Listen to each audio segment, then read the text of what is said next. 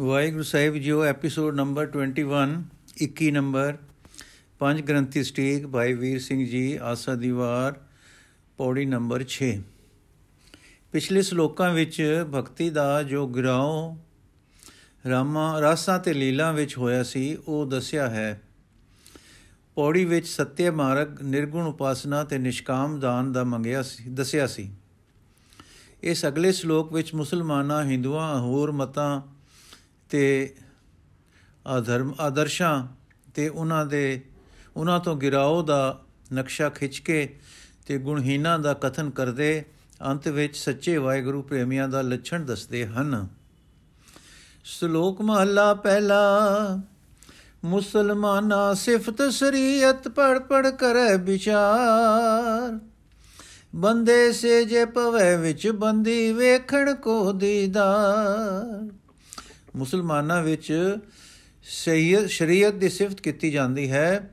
ਉਹ ਸ਼ਰਅ ਫਿਕਰ ਦੇ ਪੁਸਤਕ ਪੜ੍ਹਦੇ ਤੇ ਉਸ ਦੀ ਵਿਚਾਰ ਕਰਦੇ ਰਹਿੰਦੇ ਹਨ ਤੇ ਕਹਿੰਦੇ ਹਨ ਕਿ ਜੋ ਸ਼ਰਅ ਦੀ ਕੈ, ਕੈਦ ਵਿੱਚ ਸਾਈਂ ਦਾ ਦੀਦਾਰ ਦੇਖਣੇ ਲਈ ਪੈਂਦੇ ਪੈਂਦੇ ਹਨ, ਉਹ ਹੀ ਬੰਦੇ ਹਨ।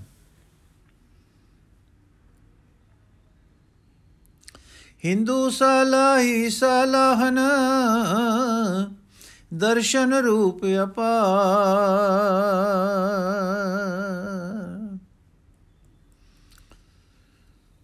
ਸਾਡੇ ਸਲਾਉਣ ਯੋਗ ਨਿਰੰਕਾਰ ਨੂੰ ਹਿੰਦੂ ਵੀ ਸਲਾਉਂਦੇ ਹਨ।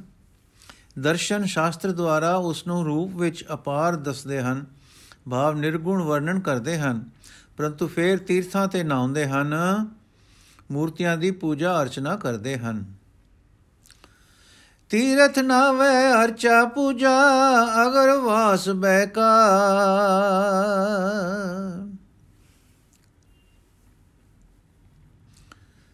ਤੀਰਥਾਂ ਤੇ ਨਾਉਂਦੇ ਹਨ, ਮੂਰਤੀਆਂ ਦੀ ਪੂਜਾ, ਅਰਚਨਾ ਕਰਦੇ ਹਨ ਤੇ ਅਗਰ ਦੁਖਾ ਕੇ ਵਾਸਨਾ, ਖੁਸ਼ਬੂ ਦਿੰਦੇ ਹਨ ਤੇ ਹੋਰ ਚੰਦਨ, ਅਤਰ ਆਦਿ ਵੀ ਸਹਿਕਾਰ ਮਹਿਕਾਰ ਦਿੰਦੇ ਹਨ।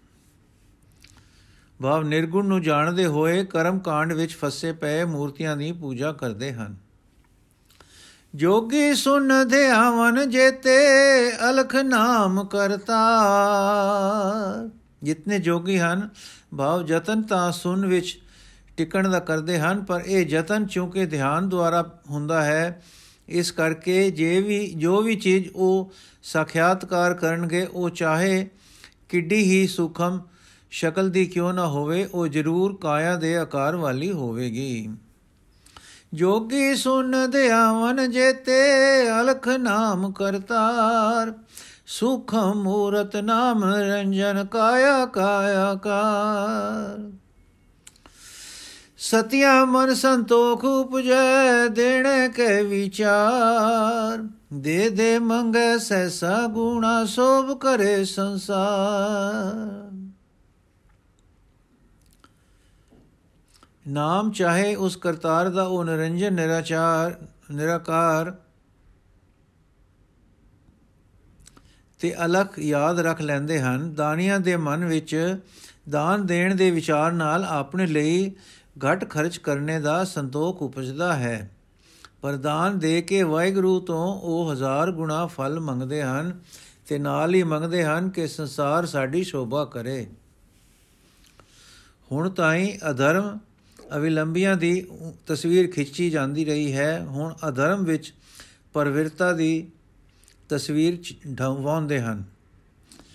ਚੋਰਾ, ਜਾਰਾ ਤੈ ਕੁੜਿਆਰਾ, ਖਾਰਾ ਬਾਵੇ ਕਾ।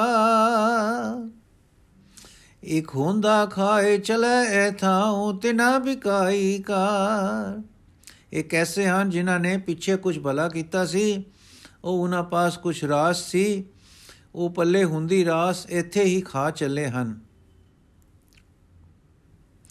ਜਿਹਾ ਕੂ ਚੋਰਾ ਯਾਰਾ ਕੁੜਿਆਰਾ, ਹੋਰ ਅਨੇਕਾਂ ਖਰਾਚੀ ਖਰਾਬੀਆਂ ਦੇ ਵਿਕਾਰਾਂ ਤੇ ਵਿਕਾਰਾਂ ਦੇ ਕਰਨ ਵਾਲਿਆਂ ਦੀ ਕਰਨੀ ਕਰਤੂਤ ਹੈ ਕਿ ਉਹਨਾਂ ਦੀ ਕਰਨੀ ਵੀ ਕੋਈ ਕਮਾਈ ਹੈ। ਜੋ ਸਤਿਆ ਵਾਂਗ ਉਹਨਾਂ ਨੂੰ ਵੀ ਕੁਝ ਮਿਲੇ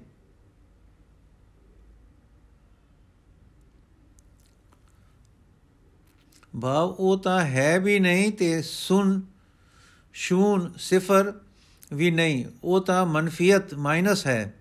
ਉਹ ਉਸ ਸ੍ਰਿਸ਼ਟੀ ਵੱਲ ਦ੍ਰਿਸ਼ਟੀ ਦਿੰਦੇ ਹਨ ਜੋ ਇਨਸਾਨੀ ਸਮਾਲੋਚਨਾ ਤੋਂ ਪਰੇ ਹੈ।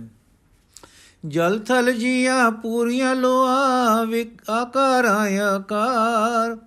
ਓਏ ਜੇ ਆਖੈ ਸੋ ਤੂੰ ਹੈ ਜਾਣੈ ਤਿਨਾ ਵੀ ਤੇਰੀ ਸਾਰ।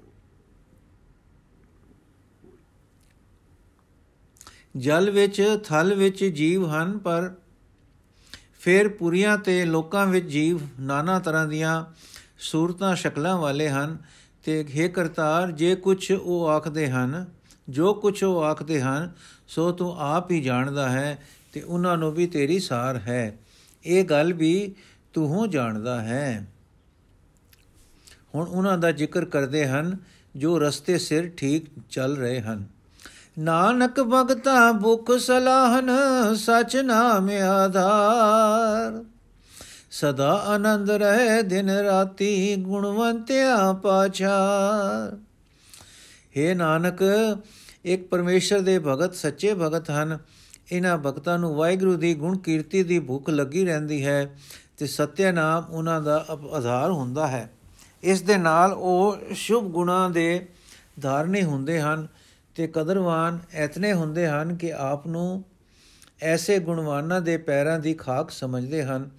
ਇਹਨਾਂ ਤਿੰਨਾਂ ਗੱਲਾਂ ਕਰਕੇ ਉਹ ਦਿਨ ਰਾਤ ਕੀ ਸਦਾ ਆਨੰਦ ਵਿੱਚ ਸਦਾ ਆਨੰਦ ਰਹਿੰਦੇ ਹਨ।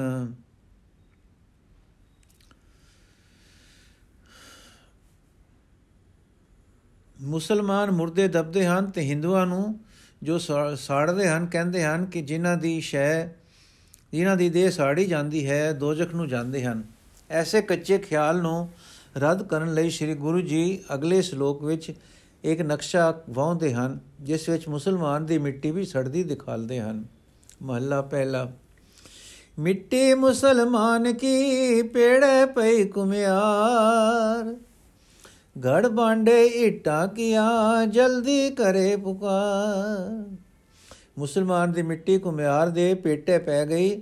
ਉਸਨੇ ਉਸ ਮਿੱਟੀ ਦੇ ਭਾਂਡੇ ਘੜੇ ਤੇ ਇੱਟਾਂ ਬਣਾਈਆਂ ਤੇ ਆਵੇ ਵਿੱਚ ਵੀੜ ਕੇ ਅੱਗ ਦੇ ਦਿੱਤੀ। ਹੁਣ ਉਹ ਉੱਥੇ ਸੜਦੀ ਹੋਈ, ਜੋ ਸੂ ਸੂ ਕਰਦੀ ਹੈ, ਪੁਕਾਰ ਕਰਦੀ ਹੈ, ਹਾਂ ਵਿਚਾਰੀ ਸੜ ਸੜ ਕੇ ਰੋਂਦੀ ਹੈ ਤੇ ਇਹ ਜੋ ਝੜ ਝੜ ਕੇ ਅੰਗਾਰ, ਵਿਚਾਰੀ ਸੜ ਸੜ ਕੇ ਰੋਂਦੀ ਹੈ। ਜਲ ਜਲ ਰੋਵੇ ਬਪੜੀ, ਜੜ ਜੜ ਪਵੇ ਅੰਗਿਆਰ। ਨਾਨਕ ਜਿਨ ਕਰਤੇ ਕਾਰਣ ਕੀਆ, ਸੋ ਜਾਣੈ ਕਰਤਾ।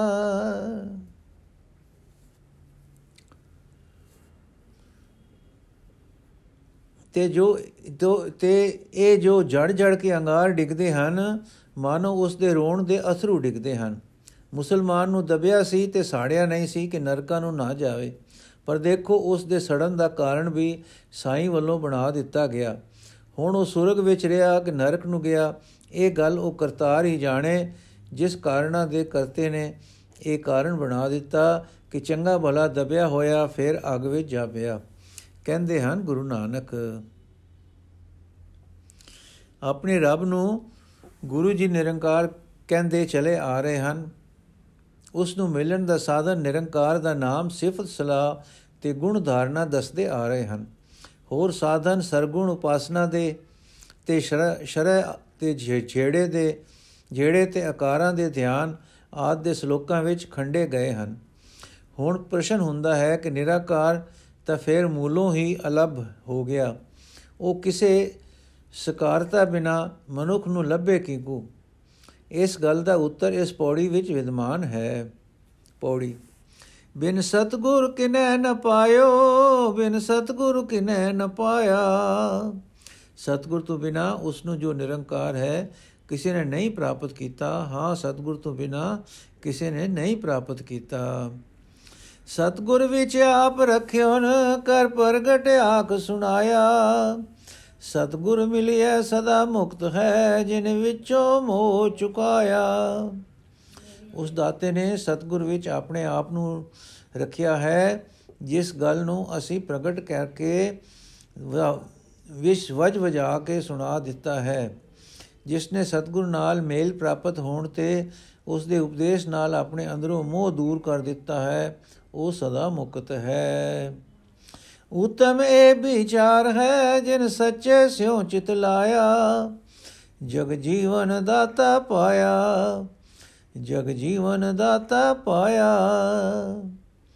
ਇਹ ਵਿਚਾਰ ਪਰਮ ਉਤਮ ਹੈ ਕਿ ਜੋ ਕੋਈ ਸਤਿਗੁਰ ਨੂੰ ਮਿਲ ਕੇ ਹਉ ਤੋਂ ਚਿਤ ਚੁੱਕ ਕੇ ਸੱਚੇ ਨਾਲ ਚਿਤ ਲਾ ਲੈਂਦਾ ਹੈ, ਉਹ ਹੀ ਜਗਤ ਦੇ ਜੀਵਨ ਦਾਤੇ ਸੱਚੇ ਪਰਮੇਸ਼ਰ ਨੂੰ ਪਾ ਲੈਂਦਾ ਹੈ।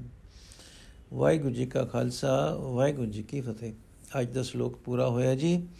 ਅਗਲਾ ਸ਼ਲੋਕ ਅਸੀਂ ਕੱਲ ਪੜਾਂਗੇ